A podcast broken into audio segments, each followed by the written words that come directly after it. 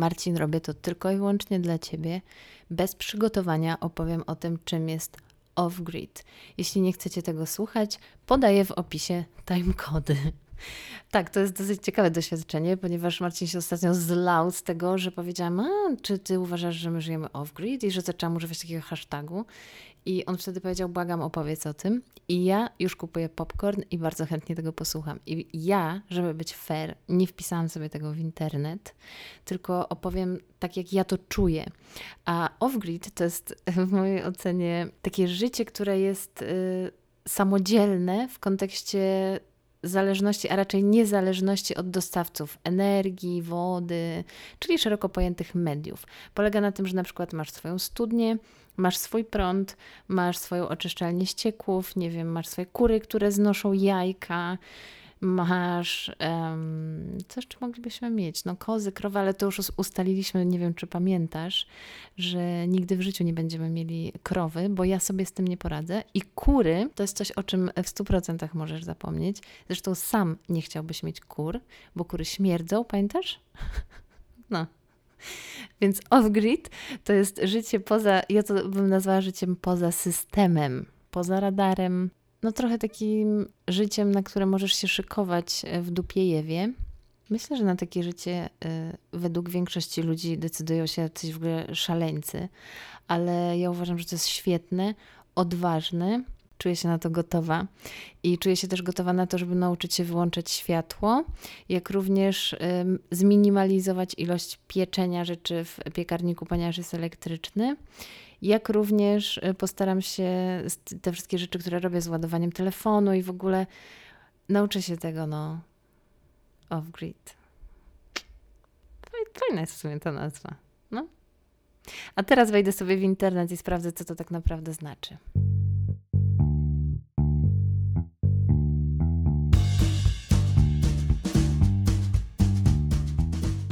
Dzisiejszy odcinek chciałabym zacząć od pytania, a to pytanie brzmi, czy wolelibyście taką spienioną i świeżo umytą głowę, która jest jeszcze pełna szamponu, spłukać mm, jednorazowo pod mocnym strumieniem zimnej wody i robiąc to dosłownie w kilka sekund, czy bardzo powoli, tak ledwo wyczuwalnym strumykiem, ale jednak tej wody ciepłej. I to pytanie stawiam dzisiaj absolutnie nieprzypadkowo, bo przez y, ostatnie sześć dni, a miało być siedem, w naszym mieście E, ogłoszono tydzień bez ciepłej wody. E, jak wyglądał ten tydzień w naszym domu? Otóż e, z tytułu tego, że no 50% naszej domowej załogi to jest taki typ hmm, MacGyvera, to u nas ta ciepła woda była, ale mm, ona się wydarzyła w taki sposób, że Marcin podłączył jakiś taki magiczny piecyk, od którego pociągnął dwa szlauchy takie i jeden docierał do umywalki, a drugi docierał pod prysznic. One tak jakby generowały taki malutki strumień ciepłej wody i ten malutki strumień rzeczywiście trzeba mm, rozumieć dosłownie, bo cały patent polegał na tym, że ta woda jak sobie tak powolutku kapała, to y, ten piecyk dawał radę i ona rzeczywiście dała radę się podgrzeć. Natomiast jak um, odkręcaliśmy i to ciśnienie wody się zwiększało, to, y, no to woda po prostu była chłodna, no nie powiem, że była lodowata, ale rzeczywiście była chłodna. No i tutaj wracam do początku, bo ja ten swój wybór podjęłam, tak jakby pracując na tym żywym organizmie i ja się zdecydowałam na wodę ciepłą. Nie byłam w stanie w ogóle y, jakby tym rwącym strumieniem i w 5 sekund spłukać sobie głowy, bo y, ja po prostu nienawidzę zimna. I mimo, że koniec końców, i tak jakby wylądowałam przecież, yy, i tak marzłam, no bo ta woda ciepła nie dawała rady yy, całej mnie oblać, bo było jej malutko. No więc nie wyszłam na tym jakoś tak super, yy, ale nie byłam w stanie podjąć tej decyzji, żeby jednak stanąć pod wodą zimną. I trochę o takich wyborach y, właśnie będzie dzisiaj, bo postanowiłam zająć się tematem tak zwanego życia poza siecią, czyli z angielska tutaj zarzucając pojęciem off-grid Living. Mm, I ten wstęp mieliście już okazję usłyszeć. E, wstęp nagrałam dawno, dawno temu, kiedy zrobiłam takie pierwsze podejście w ogóle do tematu życia off-grid. No ale poznaliście taką wersję sauté, co ja pod tym wszystkim rozumiem. A dzisiaj jestem już po pełnym researchu i po dniach, e, no właściwie tygodniach e, poznawania tego życia, na które my też, e, jakby nie patrzeć, mm, no myślę, że już się zdecydowaliśmy, więc też zaczęłam czerpać z różnych źródeł i doświadczać różnych rzeczy, więc mogę dzisiaj mm, troszeczkę więcej opowiedzieć na temat tego pojęcia i pod kątem takim mm, co rozumie się chyba e, globalnie, ale też co ja rozumiem i w jaki sposób to nasze życie e, off-gridowców, powiedzmy, miałoby wyglądać. I off-grid samo w sobie znaczy rzeczywiście poza siecią, tak to jest przetłumaczone na język polski.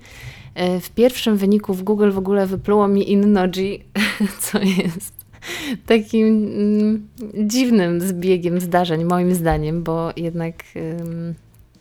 No, dowiecie się dlaczego. I właściwie nie trzeba jakoś mocno wczytywać się w ten ich artykuł, ponieważ same nagłówki są dosyć y, dobrze, moim zdaniem, przetłumaczone. I off-grid oznacza system niepodłączony do sieci energetycznej, czyli bye bye Innoji, to już jest przypis tłumacza. E, a w kontrze jakby stoi mm, no, ta forma, nazwijmy ją tradycyjną, która nazywa się on-grid, czyli czyli właściwie taki, taka forma życia, z której większość z nas korzysta żyjąc w blokach, e, ale też pewnie domach, chociaż na niektórych domach rzeczywiście coraz częściej widać panele mm, fotowoltaiczne. Na przykład są też domostwa, które mają postawiony wiatrak, e, żeby pozyskiwać energię, więc niektórzy decydują się na coś takiego, natomiast Ciężko nazwać to życiem off-grid, ponieważ samo życie off-grid jest no, stricte poza siecią, czyli ono ma oznaczać taką autonomię, jeśli chodzi o media, z dużym naciskiem rzeczywiście, jeśli chodzi o pozyskiwanie energii, ale też jej magazynowanie w obrębie własnego gospodarstwa. I ja dzisiaj wychodzę do Was tutaj y, z tą opowieścią o nas, z czym my tak naprawdę musimy się y, zmierzyć, mierzymy i będziemy mierzyć, wchodząc y, w ogóle w ten jakiś taki dosyć mm, dziwny świat. I też chciałabym opowiedzieć Wam o tym, czy właściwie my jesteśmy w stanie, my jako dwójka osób, która też do czegoś przywykła i żyje według jakichś, mm, powiedzmy, ogólnych norm i, mm, i, i możliwości tego świata codziennego. Y, czy w ogóle dojrzeliśmy, czy jesteśmy w stanie coś takiego też technicznie zorganizować, żeby mieć taki swój własny ekosystem? E, I kiedy ja nie miałam jeszcze w ogóle takiej formie bladego pojęcia, to wydawało mi się to mega skomplikowane. I mm, ja rozumiałam pod tym pojęciem takie życie pełne mm, właściwie decyzji. Czy teraz y, mogę mieć 3 minuty ciepłej wody, czy to spowoduje, że na przykład wieczorem nie będę z tego tytułu mogła mieć, nie wiem, ciepłego kaloryfera. Boże, znowu to ciepło, ale słuchajcie, ja tak nie znoszę marznąć że no dla mnie to jednak jest rzeczywiście jakiś taki ważny aspekt. E, no i, i cały czas jakby gdzieś takie pytania mi krążyły w głowie, czy naładowany telefon przez pół dnia, czy na przykład będę musiała wybierać między tym telefonem a praniem. Czy mogę upiec pizzę, czy Dobra, no akurat przy pizzy to u nas e, jest zero kompromisu, więc to nie jest dobry przykład. Ale rozumiecie, o co mi chodzi. Ja dzisiaj postanowiłam być takim trochę hmm, Davidem Copperfieldem, e, który zdradza tajniki swoich sztuczek i troszeczkę postaram się odczarować ten temat i zmierzyć się też z tym. E, czy takie życie off-grid rzeczywiście mm, oznacza, że jest się zmarzniętym i brudnym i, i trzeba prać ciuchy w kasztanach, czy może jednak jest to taka zwykła y, codzienność, tylko nieco inaczej zorganizowana niż ta taka konwencjonalna y, droga życia. I też y, czuję, że to jest moja jakaś taka droga przemiany. Ja tak myślałam właśnie, że, że tego typu wyzwania wiążą się właśnie z, z życiem poza siecią. Off-grid living moim zdaniem jest bardzo dobrze opisane we wstępie w wersji angielskiej e, na Wikipedii, ponieważ, e, uwaga, będę teraz mówić po angielsku, tam jest napisane, że off-grid to jest characteristic of buildings and lifestyle, czyli jakby już ten sam wstęp mówi, że jest to nie tyle sama techniczna strona takiej niezależności, e, jeśli chodzi o media przydomowe, no nie wiem, prąd czy tam wodociągi, ale też takie całościowe podejście do codziennego życia, czyli bycie w mojej ocenie i też jakby obserwując różne osoby w sieci, widzę, że to jest takie bycie bardziej świadomym użytkownikiem tej swojej domowej e, przestrzeni, ale nie bycie jednocześnie jakimś crazy człowiekiem biegającym w lnianych portach i polującym na zające, żeby mieć co zjeść. I tak to czuję, że to jest jakaś taka jakby forma y, balansu. I przygotowując ten odcinek, trafiłam w ogóle na moje, w mojej ocenie taki dosyć dziwny artykuł i on mi nie do końca gra e, w jakimś tym całościowym oglądzie i w tym moim e, researchu. Mm, bo to jest artykuł, gdzie mm, off-gridowcami nazywa się osoby, które postanowiły żyć bez pieniędzy. I cytując fragment tego artykułu, to jest to nurt skupiający tych, którzy y, wyłamują się z systemu. Fanów homeschoolingu, czyli nauczania domowego, freegan zdobywających jedzenie za darmo, jednostki, które postanowiły żyć bez pieniędzy, tych, którzy zrezygnowali z życia w mieście i przenieśli się do swoich ekologicznych domków, a także zagorzałych ekologów oraz hakerów. Yy, no ja nie wiem, yy, czy to jest słuszna definicja, szczerze mówiąc, bo yy, może w 2015 roku taka interpretacja funkcjonowała. Ja nie widzę w ten sposób off-gridowców. Można ich tak widzieć i na pewno są takie osoby, które rzeczywiście jakby w całości oddają się takiej niezależności, a to się łączy na przykład z handlem wymiennym, e, a nie z, nie wiem, pracą w korporacji i posiadaniem rzeczywiście takiego fizycznego pieniądza. I to jest spoko. E, natomiast wydaje mi się, że to nie jest warunek, jakby, który trzeba spełnić, żeby czuć się osobą należącą do, do, do, do po prostu wgridowców. I ja bardziej skupiałabym się akurat na tym pojęciu, które się pojawiło, tych ekologicznych domków. Bardziej tutaj mi jakby coś zaczyna świtać, że ten domek, nie wiem czy on jest ekologiczny. Też ciężko mi mówić, że mm, mm, cała fotowoltaika jest ekologiczna. Ona też niesie pewne kontrowersje ze sobą. Te panele bardzo ciężko jest, czy ciężko, podobno na tym etapie jest właściwie niemożliwe poddać się w jakiś proces recyklingu. Więc y, no, to stawia pewne pytania i oczywiście decyzje, więc ciężko mi też używać tego słowa ekologia, ale bardziej jakby jest to dla mnie rzeczywiście bliższe, jeśli chodzi o to, to o domki, niż o takie bardzo mocne zawężenie wizerunku off-gridowców, tak jak to się stało właśnie w tym artykule.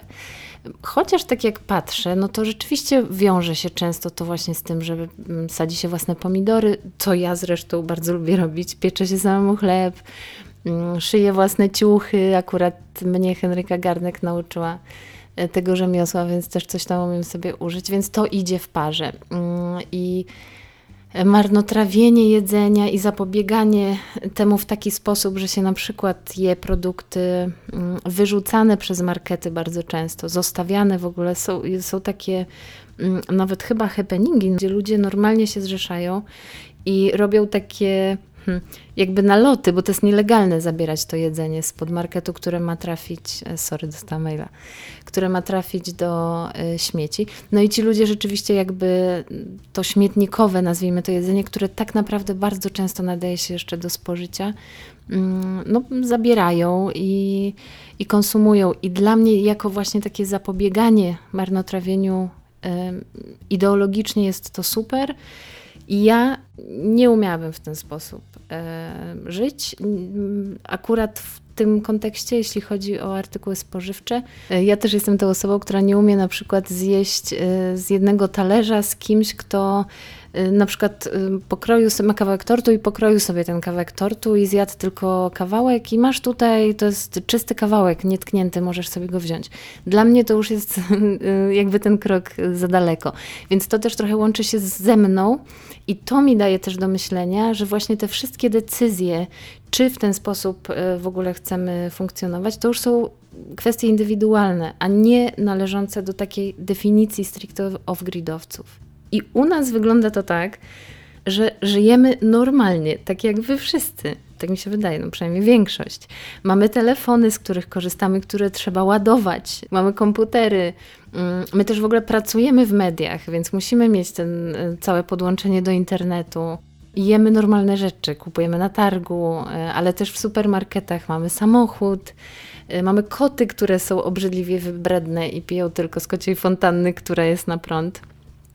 Więc dla mnie taka wizja totalnego odłączenia się jest bliższa no, Amiszom, jakby ja w ten sposób e, to postrzegam, a my mierzymy się jakby z własną studnią, prądem i chcemy pozyskiwać właśnie ten prąd ze słońca albo z wiatraka, dyskutujemy o tym, albo nawet jest e, temat właśnie koła wodnego, więc trochę tych pomysłów jest.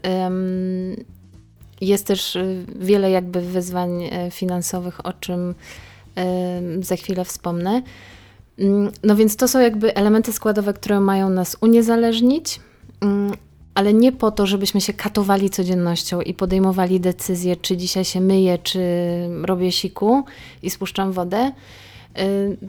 Bo nie chodzi o poświęcenie się jakby w imię tej samodzielności, tylko chodzi o to, żeby tak skonstruować tą codzienność i tak operować tym wszystkim, przy oczywiście zachowaniu pewnej świadomości, a nie marnotrawieniu, żeby to życie wyglądało bardzo podobnie do tego, które prowadzimy po prostu teraz. I jestem w pełni świadoma tego, że ja na tym etapie życia jestem kompletnie na początku zyskiwania takiej świadomości i jestem też y, właściwie jednym z największych wyzwań całego tego naszego zamieszania.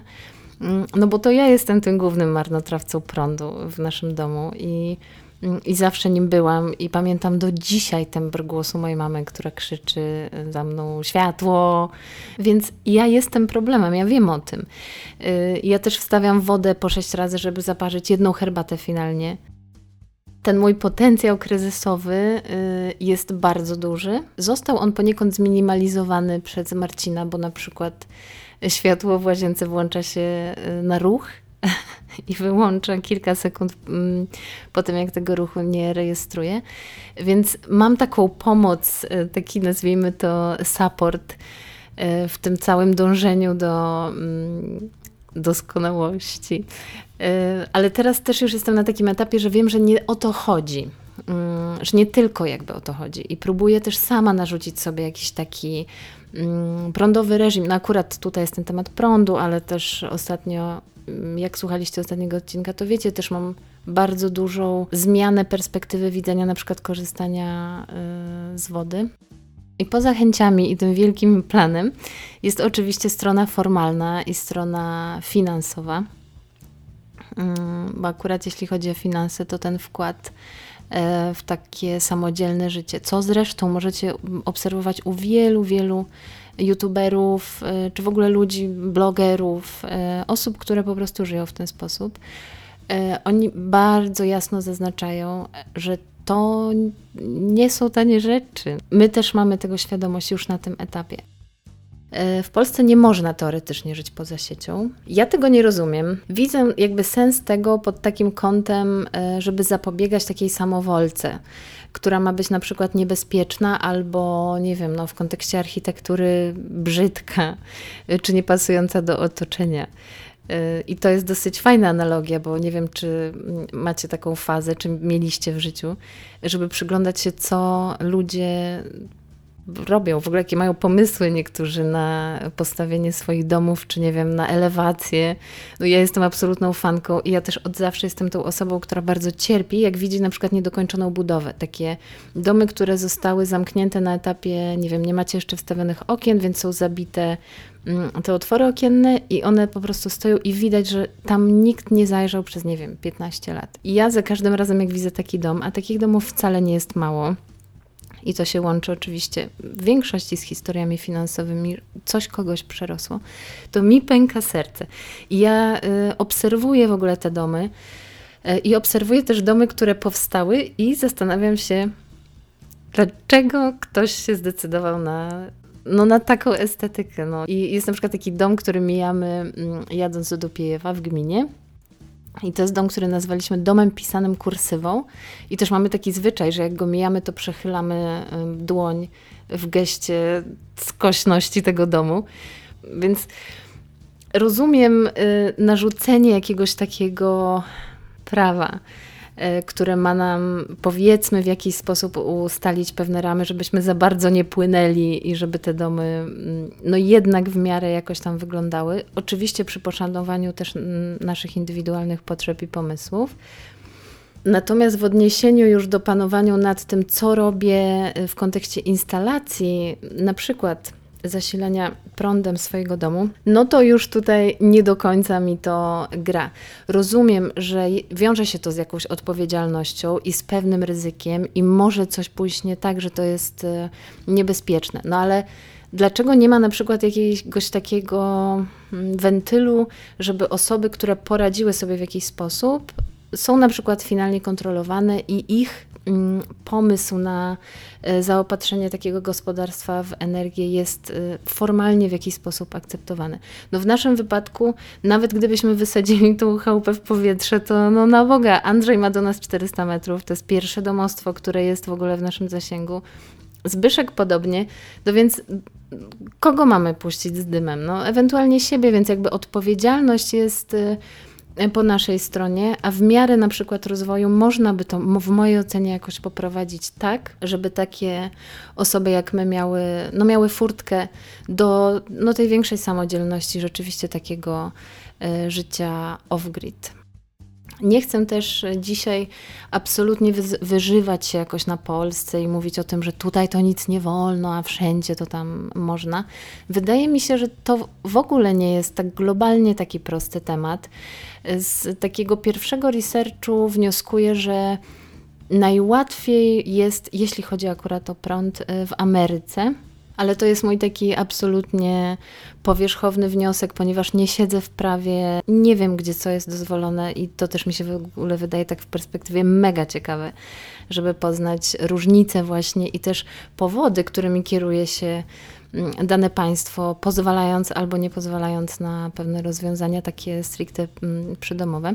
Natomiast jest taki serial, który mm, polecam. On jest na Apple TV i nazywa się Innowacyjne Domy. My go oglądaliśmy już w ogóle dosyć dawno.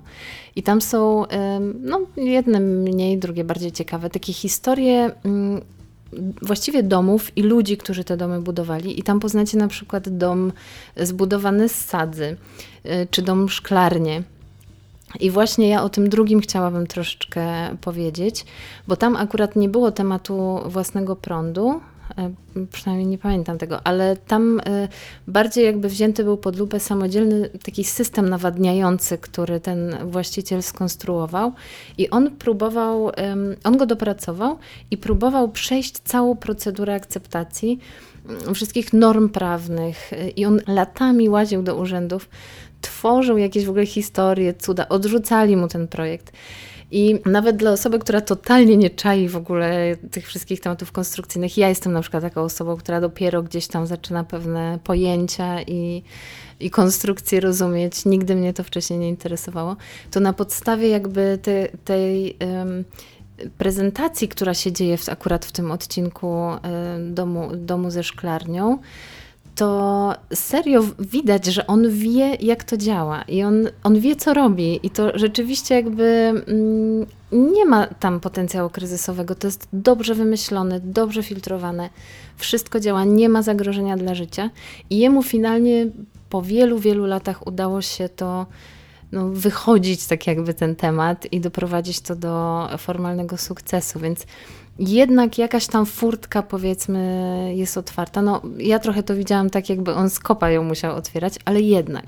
No i nie wiem, y, jak to tak naprawdę jest w Polsce. Wydaje mi się, że jeszcze się za mało mówi o takim podejściu y, głośno i że ci ludzie, którzy żyją y, off-grid poza siecią, już dostaniemy przy polskiej wersji, no to żyją gdzieś tam po cichu i w ukryciu i nie mówią o tym, bo to jest nielegalne.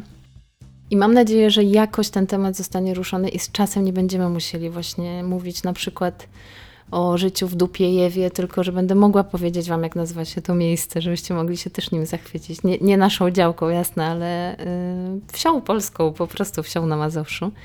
Yy, I nie będziemy my musieli panikować, yy, że jakaś pani z urzędu nam, wiecie, wlepi mandat za wiatrak, czy koło wodne, czy y, w jakikolwiek inny sposób pozyskiwany własny prąd. Na prąd jest w ogóle takim dużym tematem, ponieważ my podpisaliśmy umowę z dostawcą prądu i termin instalacji nam wypada za dwa lata od momentu podpisania tej umowy. Y, jest furtka do rozwiązania tej umowy w odpowiednim czasie, więc ja mam oczywiście nastawione w kalendarzu przypominajkę, żeby w razie co. Mm, jednak ze względu na to, że my w obrębie tego naszego gospodarstwa jesteśmy mm, pionierami, to y, nie chcemy się mm, tak jakby absolutnie pozbawiać y, innych możliwości. I ta y, umowa to jest nasz backup, jakby nie udało nam się zmagazynować, jakby zorganizować tej mm, odpowiedniej instalacji i, i rzeczywiście doprowadzić do takiej samodzielności, bo jest na przykład zima, która jest bardzo trudna, bo dzień ma dosłownie kilka godzin do do tej 16. No więc ym, to jest nasz y, backup, jakby nam się nie udało. Teraz mamy taki tryb cała naprzód w odkrywaniu tego, w jaki sposób to pozyskiwać, jak to magazynować i robimy różne testy i na, na akumulatorach na przykład podpinamy nasz telewizor i oglądamy Netflixa wieczorem i sprawdzamy, ile tej e, energii się zużyło, albo e, podpinamy lodówkę i sprawdzamy, kiedy one się rozładują. Więc jak uda nam się osiągnąć cel i ten cały pomysł zrealizować, to wtedy będziemy w stanie podziękować za tą umowę i za podpięcie się do sieci i byciem e, i podziękować za bycie on-grid. E, ale jak nam się to nie uda, no to ta opcja zawsze istnieje, bo nie będę tutaj mydlić oczu, że jesteśmy, wiecie, no właśnie wspomnianymi wcześniej MacGyverami. No, Marcin trochę jest, ale, e, ale też raczkuje w tym temacie. No, zaczynamy po prostu, odkrywamy to mm, i sam ten proces tworzenia jest e, w mojej ocenie sukcesem, bo bardzo przyjemnie obserwuje się to, jak mózg pracuje, jakie pomysły powstają. Powiem Wam, czego się boję. E, czego się boję najbardziej. I Marcin mnie spytał ostatnio e, właśnie w kontekście tego życia poza siecią. I ja mam takie dwie wiodące rzeczy. E, chociaż nie mam właściwie takiego logicznego oparcia, że te rzeczy mogą tak jakby realnie się wydarzyć. Bo wszystko, co robimy do tej pory, troszeczkę przeczy temu i rzeczywiście da się to zorganizować, a ja nadal mam w sobie jakiś taki mm, drapiący mnie gdzieś tam strach. I pierwsza rzecz, której się boję, to jest y, zimna woda. I zima, i w ogóle zi, zimno. ja po prostu nienawidzę marznąć, nienawidzę zimna i tego się boję, że będę mm, musiała gdzieś tam siedzieć owinięta w kurtce puchowej Y, co się no, nie wydarzy, bo też mamy bardzo fajnie zaplanowany taki backup ogrzewania, jeśli nam się nie uda właśnie podłogowym, to mamy zaplanowaną kozę, mamy też y, takie mm, piecyki na gaz, które no butle zawsze można uzupełnić i mm, ją jakoś tam y, podłączyć, więc naprawdę tych rozwiązań trochę jest, ale nadal mówię, gdzieś tam mnie po prostu niepokoi to, że, że, to, że to zimno, że to zimno będzie po prostu nam stać, stać obok mnie i mnie jakoś tak paraliżować. A druga rzecz, która, której się boję, to jest e, to, że zostanę uznana społecznie za świra. E, bo boję się takiej bardzo życiowej, prostej sytuacji, że ktoś wpadnie do nas, na przykład z niezapowiedzianą wizytą i powie: Ej, Wero, słuchaj, mogę tak szybko podładować telefon? I ja powiem, że nie. No bo będę miała gdzieś tam w, przed sobą taką decyzję, że no albo ty podładujesz swój telefon, albo ja y, przed snem będę mogła napić się ciepłej herbaty, więc wybieram siebie. To też nie ma prawa się jakby y, zadziać, już wiecie to wysłuchawszy początku, początku tego odcinka, ponieważ jeśli wyjdzie tak, że będziemy musieli dokładnie takie decyzje podejmować, no to korzystamy z naszego y, backupu i tyle na YouTubie oglądałam wiele y, filmików, zresztą parę, o której mówiłam w którymś odcinku na początku. Ja powiedziałam, że oni mieszkają w Kalifornii i, y, i oni kopią taką mega głęboką studię, to chciałabym wyprostować, że oni żyją y, w Idaho i oni prowadzą kanał, który Marcin jest fanem w ogóle tego kanału i oni są też super, to jest cała rodzina. Tylko, że oni mają dostęp w ogóle do takich sprzętów, do których my chyba nigdy w życiu nie będziemy mieli. I my u nich bardzo dużo dowiedzieliśmy się pod kątem e, właśnie życia off-grid, ale też oni są takim źródłem informacji, jeśli chodzi o e, samą konstrukcję szkieletową, bo oni też oczywiście stawiają, znaczy oczywiście, bo są to, mm, bo jest to Ameryka, e, więc tam jakby ta forma jest popularna.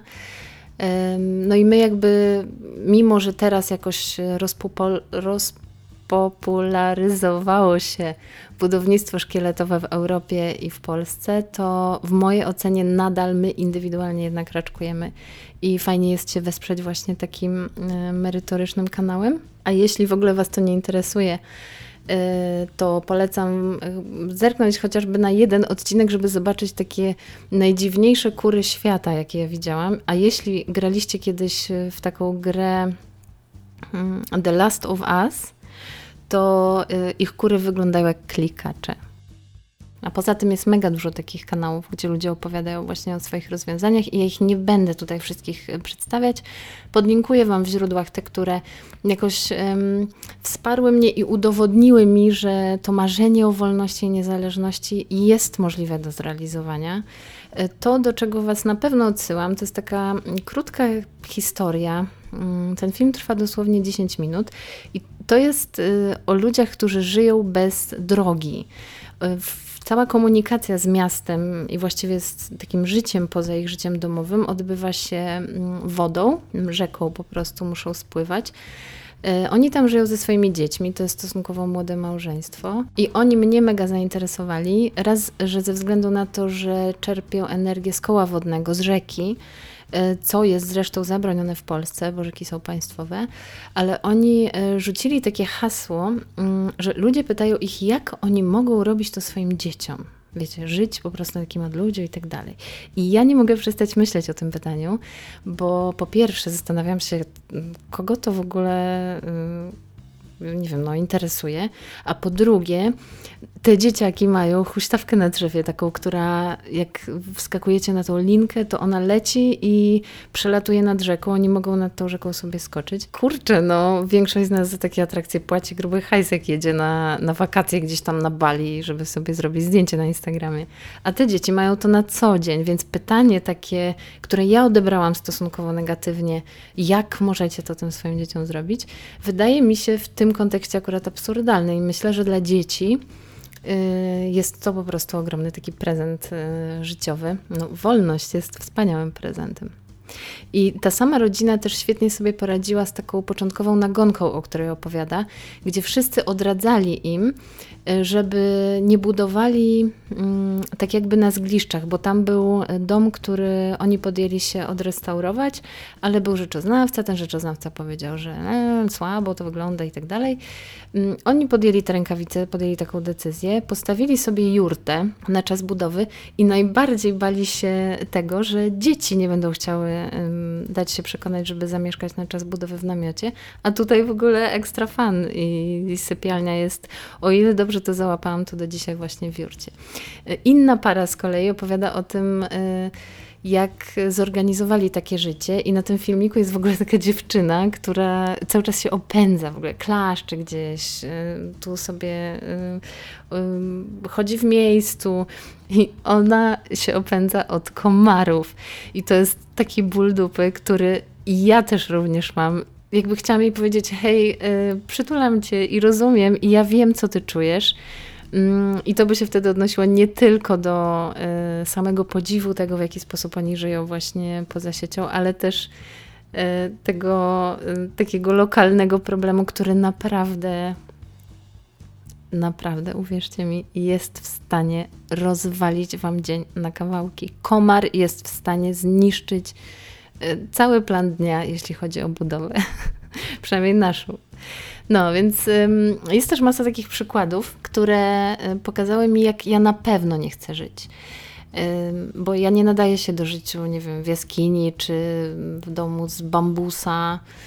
Mam jakiś w ogóle problem właśnie ze wspomnianymi insektami, a te domy akurat z bambusa, mimo że są w tropikach i w takich pięknych okolicznościach przyrody, no to są bez okien, często bez ścian, takich ścian, które ja znam i rozumiem. Nie chcę też na przykład żyć na wodzie, po tym jak kiedyś wybrałam się w podróż wodolotem i